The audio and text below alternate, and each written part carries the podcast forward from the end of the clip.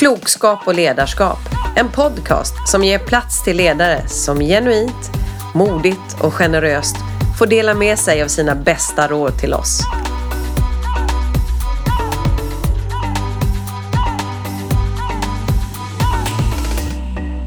Då säger jag välkommen till Arita Uka som är projektledare på Tieto.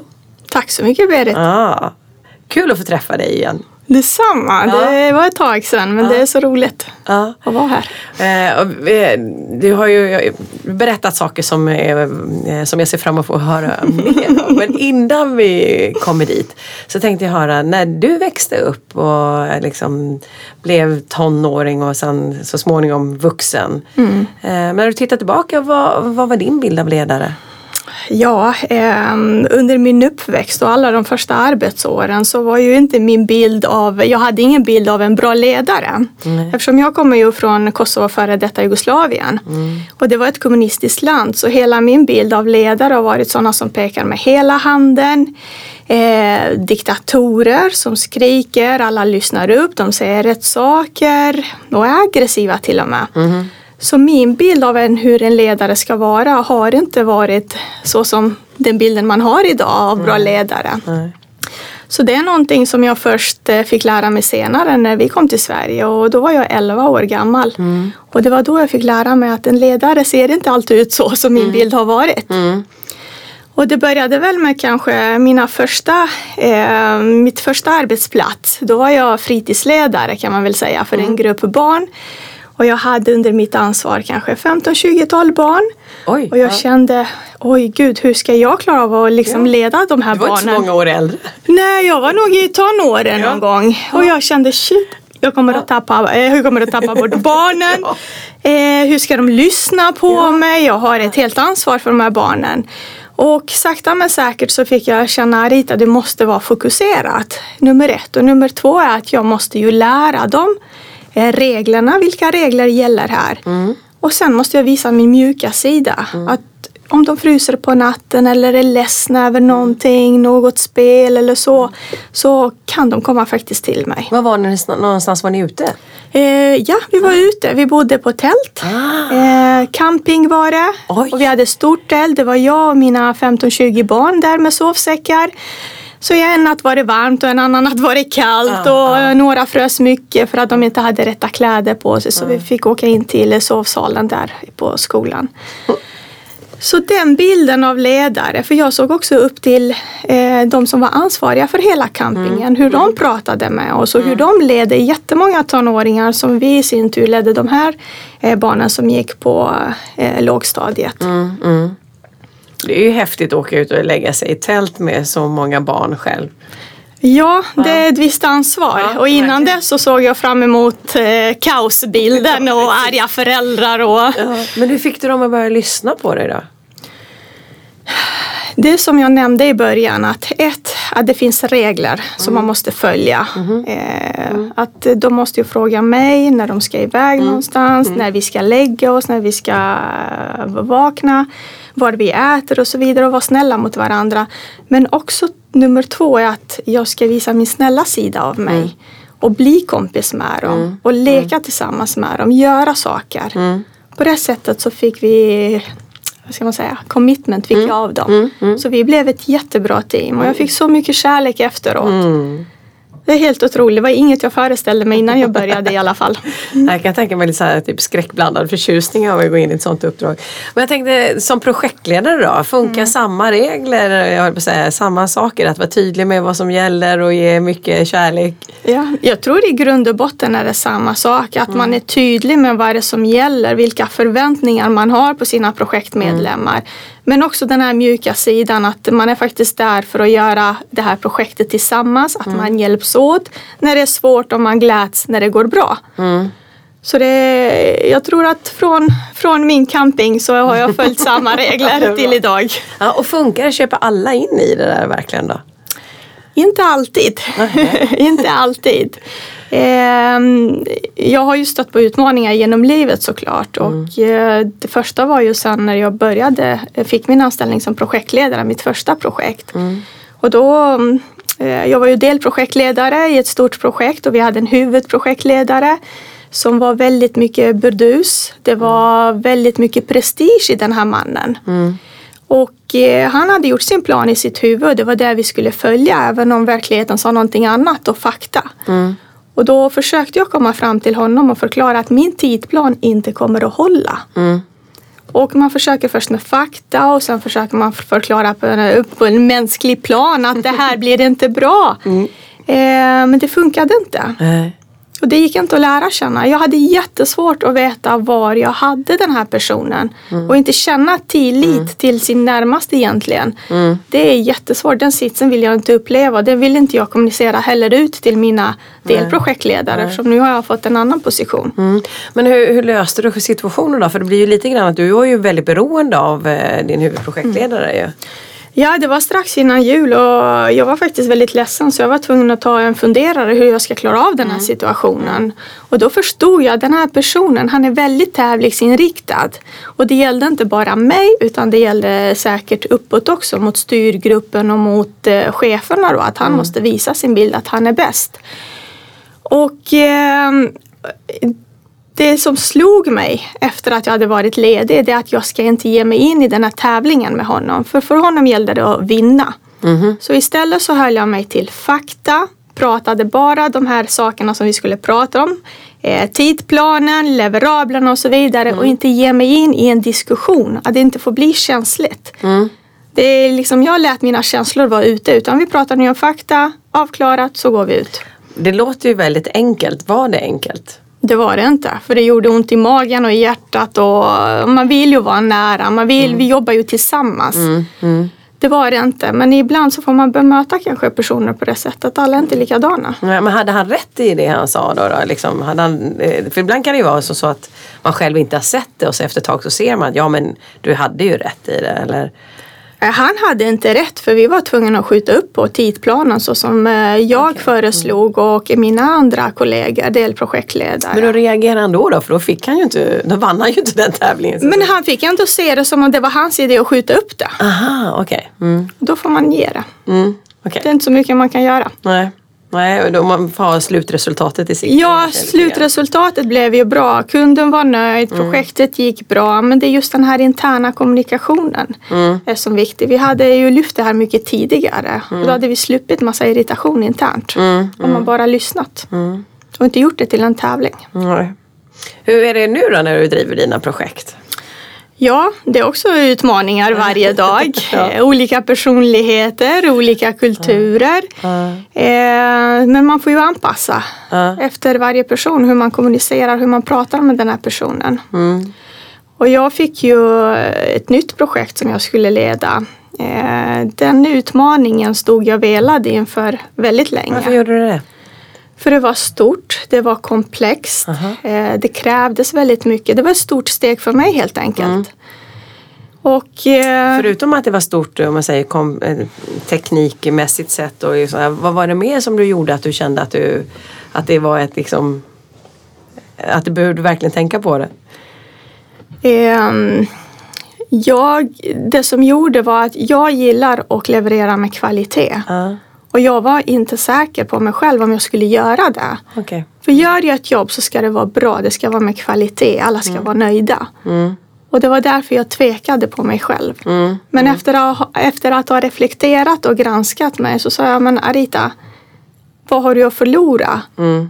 Du måste ju göra det här. För alla andra uppdrag som jag haft innan har jag lyckats med bra. Mm. Bara jag satsar helhjärtat och mm. går på min magkänsla och det jag lärt mig av min erfarenhet. Mm. Så kommer jag nog att lyckas med det. Mm. Så du sa ja alltså? Så jag sa ja till det. Ja. Jag vågade säga ja. ja. Hur var det då? Nervöst. För ja. man har höga förväntningar. Ja. Både ja. från sina chefer, sina medarbetare. Men också från kunden. Mm. Mm. Så jag kände de här förväntningarna. Och säga också ja till det här uppdraget. Mm. För att de trodde på mig. Mm. Eh, så det var väldigt mycket jobb i början. Och mm. ställa, få på plats alla leverabler och alla resurser också. Vi mm. hade resurser från eh, norra Europa kan man säga. Mm. Eh, och vi körde tre dagars workshoppar i veckan för mm. att få på plats allting. Hur många människor var med? Vi hade in och ut i projektet hundrafemtio Oj. Ah. personer. Ah. Det var åtta månaders projekt. Ah. Ah. Så det var väldigt intensivt. Det var mm. ett ny, ny teknik som, som skulle implementeras. Det var mm. nytt arbetssätt. Mm.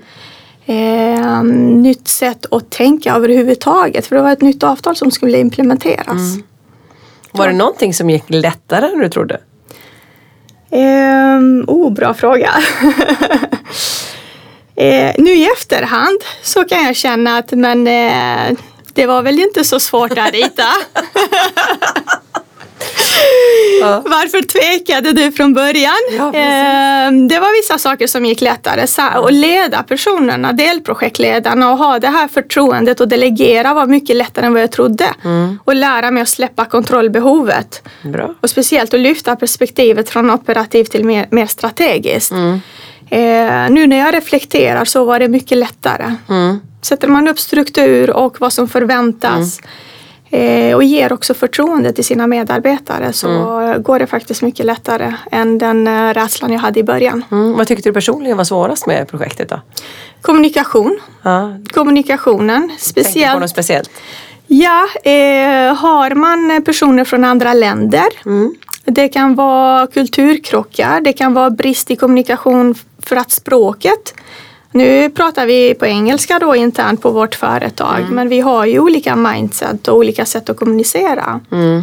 Och jag kommer ihåg ett tydligt exempel. Vi hade en delprojektledare som var från ett av de här länderna i Östeuropa. Mm. Väldigt duktig tekniskt. Men det gick inte att kommunicera. För hans mejl var ju väldigt detaljrika. Det var mm. rött och det var blått och det skrek gult och det skrek rött. Det var jättesvårt att sammanfatta. Går det bra eller går det inte bra? Precis. Och, och där hade jag de här utmaningarna, men jag ville inte bli av med den här projektledaren. Mm. Så efter ett tag när man börjar identifiera bristerna, det är egentligen kommunikationen det brister i. Mm, mm.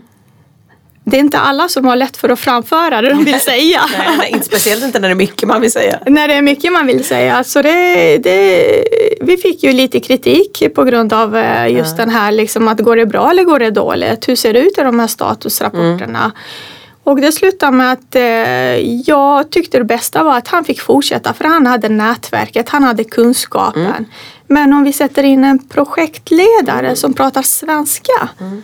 Och allting går via mm. den här svenska projektledaren. Så han får bli en bro mellan eh, den här engelsktalande nätverket som vi har. Och också vår kund. Mm. Där vi pratar då svenska. Mm. Blir det fler sådana här liksom förväxlingar eller sånt som händer när man pratar? För det blir ju som sagt, det blir ju många språk som pågår samtidigt. Eller blir det på något vis att man har en, en, en, en engelska som alla förstår? Eller? Nej, vi fick faktiskt köra engelska internt och svenska mot kunden. Okay. Uh. Och sen är det ju för någon som eskalerar kan vara... Jag, jag, jag anser att i, när vi pratar engelska... Och i de här länderna som vi har mot öst så har man lättare att eskalera små saker. Medan vi, vårt kundteam här på svenska, mm. så väntar vi lite längre med att eskalera. Varför är det så, tror du?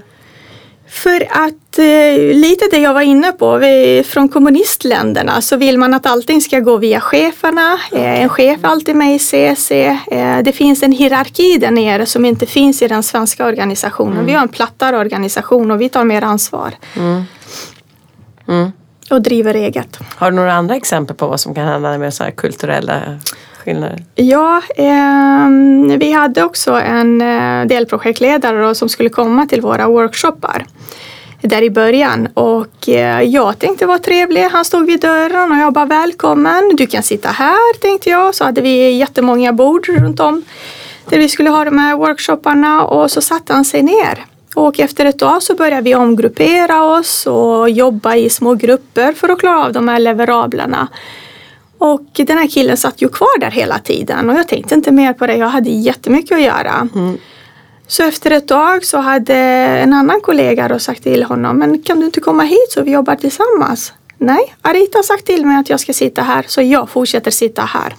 Och då satt han på sin plats i tre dagar och fick köra på avstånd då med sin grupp. Och det här fick jag veta i efterhand så jag hade jättedåligt samvete att jag inte reagerade varför han satt kvar där. Precis. Så ditt, ja. ditt ord är lag. Ja, det ska inte vara så, men det blev ja. tyvärr den här ja. gången. Nej, men det är också det är inte så lätt när man inte känner varandra. Det är lätt att ta varandra bokstavligt, så att säga. Ja, ja. ja. Så det är, det är en lärdom som jag har fått från den tiden. Ja, det är bra. Så nu, nu, nu frågar du istället, var vill du sitta? Ja, exakt. Eller så får man välja själv då. Ja. Varsågod och sitt frivilligt. Ja, det är bra. Jag satt och läste att P M I och K P M G har gjort en studie om mm. det här med projekt. Mm. Och de säger att åtta av tio projekt misslyckas. Mm. Mm, säger mm. du. Nej, men jag bara tänkte, varför tror, varför tror du att det är så? Varför tror du att det ser ut så? Jag tror att... Jag kan bara prata utifrån min egen erfarenhet. Jag tror att man underskattar komplexiteten i projekt. Förutom det så vill man så gärna väl bli klar i den, i den tidramen och inom den budgeten. Och som projektledare har man jättemycket press på sig att leverera. Mm. Det är jättehöga förväntningar. Och då väntar man för länge med att eskalera då att kanske tidplanen inte håller, budgeten inte håller, leverablerna är inte tydliga. Att vi inte har commitment, mm. kan vara internt, externt, mm. leverantörer. Och det är, man har som projektledare väldigt höga krav på sig att jag har fått det här skopet och nu ska jag med svett och tårar försöka leverera det här. Mm. Och jag tror det är det som gör att man misslyckas. Mm, jag kan tänka mig, för vissa saker kan man ju kanske då som säger budget och sånt där, det förstår jag man mm. förhandlar om. Men hur förhandlar man, eller hur hanterar man det här med commitment? Mm. Jag tror att eh, det jag har försökt i alla fall för att få commitment, det är att man förklarar helhetsbilden. Mm. Vad är det vi vill uppnå? För det är så lätt att man gräver ner sig i detaljer och de här leverablerna, men att vad är nyttan med det här vi gör? Mm. Tycker jag är jätteviktigt att förklara mm. för delprojektledarna och för alla resurser som finns. Mm. Eh, för att det finns mycket mer värde i när du förklarar vad är nyttan för ett projekt. Mm. För det slutar inte där du tillför, utan nyttan kommer ju först efter att mm. projektet är klart. Mm. Mm. Så få med den här bilden, mm. det tror jag nog hjälper ganska mycket för commitment och mm. hur viktig deras insats är. Men hur gör man då med kunden? För det som säger, då, då blir, det jag kan tänka mig just som säger, har man kommit man kan enas runt det, för då blir det ju lite grann det här att ja, men vi tillsammans ska klara av det här. Men hur gör man om kunden inte har fullt commitment? För där kan ju vara så här politiska saker som händer som man inte har kontroll över. Ja, eh, och det är ju olika situationer varje gång. Mm. Eh, har man enats med kunden, kommunikation är jätteviktig, men också att man tillsammans med kunden har den här mål- målbilden, vad är det vi vill uppnå? Mm. Eh, har man den med kunden och man har fått det på papper och på PowerPoint och mm. man förmedlar det, man försöker förmedla mm. det till andra intressenter. Mm. Man gör sitt bästa för att förmedla den här målbilden och vad är nyttan med det här projektet, och det är inte alltid det fungerar, och då får man på något sätt försöka komma överens med kunden. Hur går vi, till, hur går vi vidare mm. för att lyckas? Mm. Men om jag tänker på just om man kommer in då, för att projektledaren är ju naturligtvis en väldigt viktig person som spindeln i nätet här, men mm. vilka andra roller är det som blir viktiga i ett sådant sammanhang när just commitment inte fungerar? Styrgruppen mm. är väldigt viktig, för det finns projektägare, det finns andra intressenter som sitter i styrgruppen mm. och det är egentligen deras ansvar för att det här ska gå bra, att projektledaren har alla förutsättningar för att klara av det här jobbet, både med resurser och med kommunikation. Hur brukar du jobba med dina styrgrupper för att hålla, hålla dem ajour, eller jag får säga? Ja. Jag har jättenära relation med min styrgrupp och jag är alltid ärlig och försöker lyfta väldigt tidigt, men när vi har utmaningar, mm. det är inte alltid de blir till ett problem. Mm. Men, och också lyfta positiva grejer, vad är det vi gör? Det är inte bara problem i en mm. styrgrupp, för det är inte det alla vill höra hela tiden. Nej. Men också vad är det vi har lyckats göra hittills. Uh, uh. Och jag tror också att en styrgrupp, man vill inte bara lämna på bordet alla sina utmaningar och problem. Uh. Utan då ska man ha tänkt till innan. Mm. Att vi har den här utmaningen och vi har lösning A och lösning B. Mm. Så kära styrgrupp, vilket föreslår ni? Mm. Och vad är konsekvensen och alltså nackdelar och fördelar med varje lösning? Mm. Så mycket arbete krävs mm. för att få också de känna att ah, men nu har vi helhetsbilden. Mm. Jag tänkte på, för det blir ju då som sagt var att en, en del projekt inte går in på budget och på tid och så vidare. Va, va, du är ju en person som alltid vill leverera på topp och du har höga krav på dig själv ja. och så vidare. Så hur, hur upplever du när du inte får det som du vill, eller vad säger, men när det inte blir så bra som du har tänkt dig? Eh, det är skillnad på vad jag vill. Ja. eh, men såklart jag blir ledsen mm. eh, när, inte jag vill så, när det inte går som jag vill. Mm. Men eh, för mig är det viktigaste att kunden eller projektägaren mm. är nöjda. Mm. Och tar de ett annat beslut än vad jag egentligen vill mm. så spelar det ingen roll, bara Nej. Det blir bra i slutändan. Mm. Så såklart, det, det tar i magen och det tar på hjärtat. Mm, precis. Ja. Men vad, tänk på, vad upplever du lättast med att vara projektledare? När det går bra.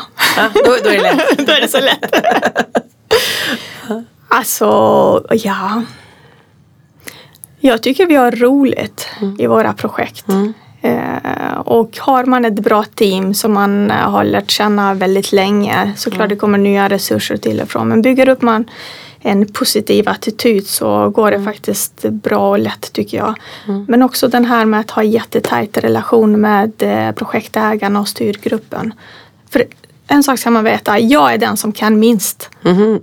i projektet. Mm. Det är egentligen alla specialister och eh, arkitekter, eh, alla resurser som finns i projektet. Det är de som gör att vi lyckas. Mm. Men det här jättestora projektet som vi pratade om nyss, mm. där var ju inte så att, där, där vet jag faktiskt att du läste in väldigt mycket och liksom verkligen tog det, mm. gjorde vad du kunde för att få så mycket kunskap som möjligt. Behöver en projektledare ha kun, kunskapen, eller räcker det med att en projektledare är bra på att managera människor och bra på att lyssna och liksom bra på att följa upp, eller mm. är det som så att man behöver ha teknik med sig för att det ska funka? Teknik i detaljer behöver man inte ha med sig, men jag tror man måste veta vad man pratar om. Mm. För om jag ska kommunicera vad är det vi ska uppnå i projektet, mm. om jag ska kommunicera vad är nyttan med projektet, så måste jag veta vad jag pratar om. Mm. Så för mig är det jätteviktigt att jag sätter mig in i ämnet. Mm. Varje detalj behöver inte jag veta, men jag måste kunna veta vad det är mm. vi gör, vad det handlar om. Mm. Så det är jätteviktigt. Vad är det senaste projektet du var med om, eller nu som du har varit inne i? Det behöver inte vara det senaste, det kan vara något mm. annat också. Där du känner att, men där lärde jag mig någonting. Oj, oj, oj. Har du något sånt? Um, ja. ja, det är flera. Eh, ekonomi har varit en sån del där jag inte riktigt har eh, lagt mig i, förutom att följa upp hur det går med budget och så. Mm. Men hur hela faktureringen går till och hur man prissätter saker och mm. ting. Mm. Och hur man för in dem i ett system. Mm. Alltså det har varit blackbox för mig innan. Mm. Men det har verkligen klarnat nu efter sista projektet. Det är mycket okay. bättre, och jag känner att det är just det här att man underskattar komplexiteten. Ah, ah. Man kan inte varje medarbetares uppgifter, men de gör så mycket varje dag. Mm. Och just den här biten med ekonomi och fakturering och prissättning, hur man får runt allting. Det var någonting som jag bara, wow, tänkte jag. Mm. Det här hade jag ingen aning om innan. Ja, men det är också häftigt det här just att vi lär oss saker och ting hela tiden. Ju mer vi, ju mer vi är i någonting, ja. ju mer ser vi. Liksom. Man har nog så lätt att fastna i tekniken ja. kanske, men ja. det finns ett helt maskineri där bakom. Mm. Men som sagt, du är en person som, har, som jag sa, har höga krav på dig själv, och du är duktig på att leda dig själv också. Vad har du varit med om som gör att du har blivit så egentligen bra på att leda dig själv och känna dina egna begränsningar? um, ja, men... Um... Man sätter så hög press på sig själv mm. och man vill leverera hela tiden. Mm. Eh, och det känns som alla är beroende av en. Mm. Och eh, om man inte tar hand om sig själv, mm. om man inte ser att man mår bra, eh, äter, tränar och hela den biten, så kan man faktiskt inte vara en duktig projektledare eller programledare. Har du något exempel? Ja, eh, vi, jag skulle hålla min sista presentation. Och vi hade haft jätte, två intensiva månader. Vi jobbade jättemycket, kanske sexton timmar om inte mer per dygn. Det är mycket som skulle levereras, och just det här med att förmedla för alla intressenter. Vad är nyttan? Vad är det vi gör? För alla undrade. Och sista presentationen, det skulle vara runt femtio till sextio personer på kontoret. Och då skulle vi köra vår presentation. Vad är det vi ska göra i projektet? Vad är det vi ska uppnå? Vad är intentionen med det här avtalet? Vad är nyttan och allting? Och precis innan jag började så kände jag att jag, jag var utmattad. Så jag sa faktiskt till en kollega till mig, efter det här så ska jag gå och lägga mig. Och det gjorde jag verkligen, kan man säga. För att när jag stod och skulle presentera så började jag tappa balansen och jag svimmade. Ah, oj. Mitt framför eh, mina kollegor, som, eh, alltså hela byggnaden egentligen, hela vårt kontor. Mm.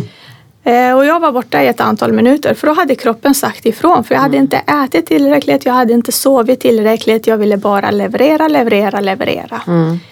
Och det var då som jag kom efter då. Jag var hemma i en vecka och återhämtade mig.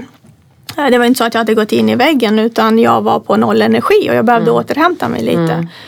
Och då insåg jag att om man inte tar hand om sig själv så kan man inte göra ett bra jobb. Mm. Så man måste ge sig själv den här tiden och återhämta sig. Så vad gör du idag då för att säkerställa att du inte hamnar där igen? Ja, ähm, äta, mm. sova, bra. Bra. Inte jobba sent på kvällarna. Bra. Eh, var med familjen mm. och det är faktiskt helt okej okay att det ligger olästa mejl på inkorgen mm. Mm.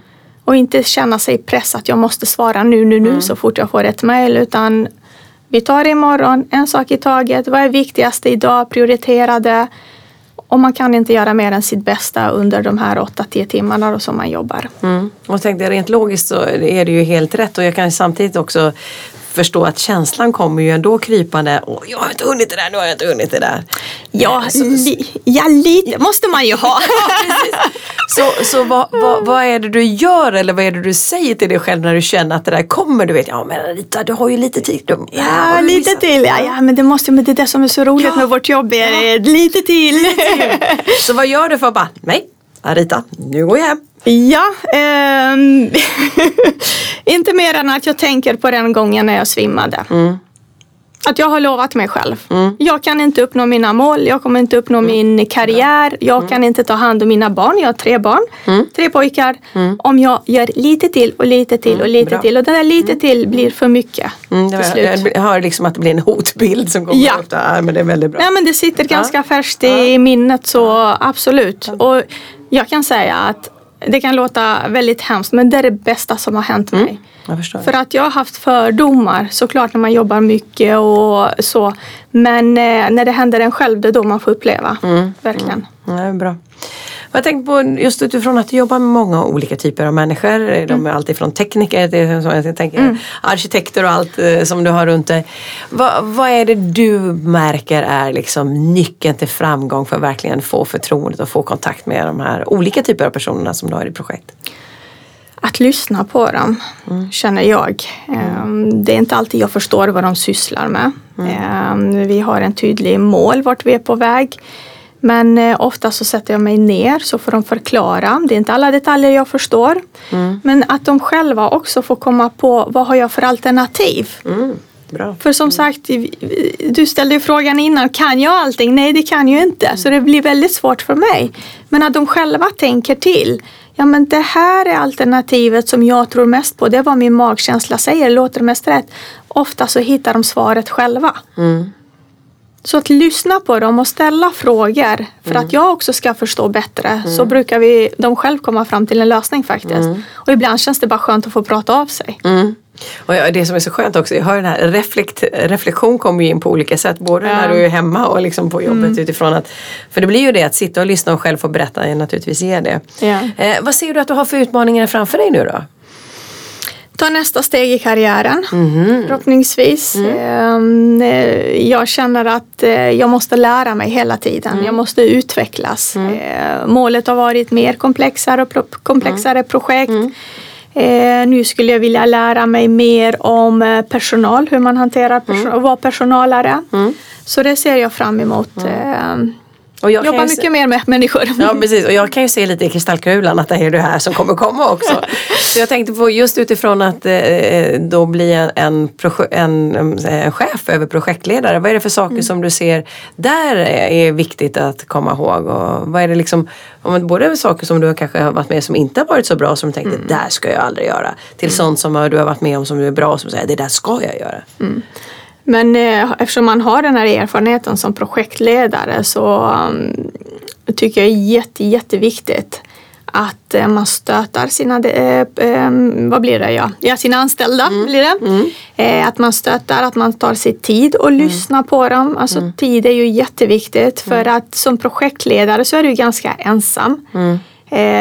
Du har bara förväntningar på dig mm. och du sitter själv och jobbar och ska leverera. Så lyssna väldigt mycket på sina mm. medarbetare. Men också att ge stöd när det krisar. Mm. För det, ibland så, så finns det orimliga krav. Mm. Och då är det projektledarens ansvar. Men det är det faktiskt inte det. Mm. Så ha det stödet i ryggen. Det tycker mm. jag är viktigt. Mm. Vad, vad är det just utifrån att det är så stor och snabb teknikutveckling också? Alla mm. pratar om att det är, vi, vi är agilt och vi har A I och vi har allt det här som liksom händer. Och det roliga är att alla pratar ju som om att det ska komma fast det redan är här. Mm. Så det är också det. Vad, vad märker du funkar när det gäller att driva förändring? För vi driver ju en förändring som inte egentligen vet riktigt var den ska hamna eller hur den kommer användas eller hur det ska vara till slut. Men det är det som är så spännande. Mm. Ehm, för att mycket av arbetet går också ut på att kanske man har en vision, eh, en viss teknik som ska implementeras. Men eh, det kanske är testat också men inte fullt ut använt och så vidare. Och det, det är det som är tjusningen i vårt arbete och få vara med och mm. utveckla den tekniken. Mm. För man måste ju anpassa till sina kunder. Man måste ju anpassa till eh, hur, eh, hur trenden ser ut just nu. Mm. Mm. Och eh, ja. Mm. Och jag tänkte på, då kommer jag igen tillbaka till det här med medarbetarna. För någonting som alla vill ju ha de bästa eh, mm. anställda och säger man letar efter talanger och man vill liksom få tag på det här. Mm. Hur, hur, hur gör ni för att få personer hos er som stannar kvar och som är med och bidrar? Mm. Det är en ständig utmaning för att är man duktig så får man oftast vara med i alla projekt och då mm. kanske man blir överbelastad så den balansen är ju jättesvår. Mm, mm. Jag tycker att eh, det är väldigt individuellt. Vad är det som är viktigt för den personen för mm. att stanna kvar i företaget? Mm. Utvecklingsmöjligheter, att man trivs på jobbet, mm. att eh, man får vara med om spännande saker. Mm. Inte varje dag, men mm. i varje projekt. Mm. Och det där som är det fina hos oss, det är mm. att det är ständig utveckling, det är ny teknik, mm. det finns olika kunder. Som, valmöjligheterna är jättemånga. Mm. Och vissa personer vill göra, vill göra samma sak, jobba mm. med samma kund hela tiden. Mm. Andra vill prova på andra saker. Mm. Och att lyssna på dem. Vad är det som är viktigt? Mm. Vad är det som gör dem lyckliga på jobbet och vill stanna kvar? Mm. Jag tänkte när du själv tittar tillbaka på dina mm. år och din karriär. Vad är det, känner du att du har gjort för någonting som du känner att du är riktigt stolt över? Ja. Ehm. Men hela utvecklingen. Jag har haft tur som har haft chef då, som har stöttat mig och gett mig de här valmöjligheterna. Men just det här att inte riktigt kunna våga tala inför en stor massa har varit en utmaning för mig. Och det är någonting som jag genom de här åren har tränat på och eh, känner att det går lättare och lättare. Så en av de kanske största eh, bitarna som jag är väldigt stolt över är ju när vi hade kick-off för det här stora projektet. Mm. Och jag fick dra en presentation för eh, cirka hundraåttio personer. Mm. Eh, personer från I T-ledning, höga chefer, ansvariga. Och eh, det gick ju bra. Mm. Så det är jag väldigt stolt över. Mm. Bra. Vad är det du ser fram emot nu då? Vad är det för någonting som kommer framåt som är spännande? Eh, och göra ännu fler sådana presentationer. Nej, men och, och, och leda människor och känna att eh, de fyller ett syfte med sitt jobb. Mm. Att de gillar att komma till jobbet. Mm. Och jag ser, eh, jag ser fram emot att kunna leda ännu större grupp. Mm. Jag tänker på just det här med förändringar påverkar oss ju på olika sätt. Hur, på, hur påverkar förändringar dig? Såklart så blir man pirrig i magen. Mm. Och det blir en viss osäkerhet mm. när det sker förändringar. Men man försöker plocka ut positiva ur det. Jag tror inte man ska vara rädd för förändringar. Jag menar, allting går ju så hög fart. Mm. Teknik och utveckling mm. och så. Och även i en organisation, om det mm. sker omorganisation, det är stora förändringar. Eh, när man gör en förändring så vill man uppnå någonting som är bättre. Mm. Det är det som är syftet hela tiden. Mm. Och, och vara med, mm. del av förändringen. Mm. och försöka plocka ut det positiva. Vad är det för impact för mig och mm. vad kan jag bidra med? Mm. Det tycker jag är väldigt, väldigt viktigt. Så jag ser fram emot alla förändringar. Jag är en sån person. Ja, men jag tänkte, du låter så otroligt positiv och jag ser fram emot förändringar. Så här. Men, men alltså, ärligt talat, gillar du verkligen alla förändringar som sker? Mm, ja, det tror jag nog. Okej, det är den attityden du har. Ja. Men hur hanterar du människor? För jag möter ju människor som inte tycker om förändring och det måste väl du också möta? Ja, men det är okej, helt okej. Det finns arbetsuppgifter för sådana människor också som inte gillar förändringar, ja. Som är kanske mer rutinbaserade. Mm. Eh, men alla är inte likadana, Berit. Mm. Man måste ju möta personerna hur de är. Mm. Så det är okej att inte tycka om förändring också? Det är så. Helt okej. Ja, det är bra. Jag tänkte, du, du nämnde att du är mamma till eh, tre pojkar, mm. är det va? Ja, tre pojkar. Mm, mm. Så då i, i din roll som mamma, vad är det för saker du försöker verkligen lägga, det, lägga manken till och få till där? Där kommer vi att förändringar. Kommer förändringar. Där gillar vi rutiner mer. Okej. Det är tre pojkar, det är fullt hus hemma kan jag mm. säga. Alltså mm. just det här att ha struktur hemma och mm. ha våra rutiner mm. är jätteviktigt. Men det är också en viss trygghet för mm. barnen. Mm. Och bli goda människor tycker jag är jätteviktigt. Mm. Kunna respektera. Mm. Så hemma har vi rutiner väldigt hårt när vi vaknar, när vi äter, när vi lägger oss. Vad man får göra och inte göra. Så det förväntar jag av mina barn. Mm. Vad är det svåraste med att vara mamma då? Och försöka vara mamma och kompis också mm. samtidigt. Mm. Jag vill gärna att de ska kunna komma till mig med vilka utmaningar de än har. Mm. Eh, vad de tänker och hur de, vad de har varit med om. Mm. Eh, och om det är någonting dumt de har gjort. Mm. Och så kommer det där mammakänslan bara, det där var inte bra. Mm. Nej, nej. Så, och både försöka vara kompis och vara öppen med sina barn så att de kan komma med sina problem. Men också kunna sätta regler och förväntningar på dem. Den balansen tycker jag är jättesvår. Ja. Och jag tänkte på, du kom ju till Sverige och jag förstod också att din pappa var en person som har betytt my- eller betyder mycket för dig utifrån hans sätt att hantera utmaningar. Ja. Hur, när du tittar tillbaka på din om man säger, uppväxt och din, din pappa gjorde, eller mm. familjen gjorde i syfte att skydda er så att säga. Mm. Hur, hur har det påverkat dig tror du? Det har påverkat jättemycket för eh, vi kom ju till Sverige när jag var elva. Eh, och man, som barn så förstår man att någonting händer men inte riktigt mm. och trygghet är ju jätteviktig, men den tryggheten som man får av föräldrarna, för de är väldigt lugna och sansade mm. de tänker igenom sina alternativ väldigt noga mm. och de informerade oss också väldigt mycket, och just den här stabila tryggheten som vi hade oavsett hur mycket förändring det skedde mm. runt om mm. och det är den väl jag också försöker mm. och, och har fått väldigt mycket, för jag är väldigt lik min pappa mm. eh, men det, man jobbar med att utvecklas hela tiden mm.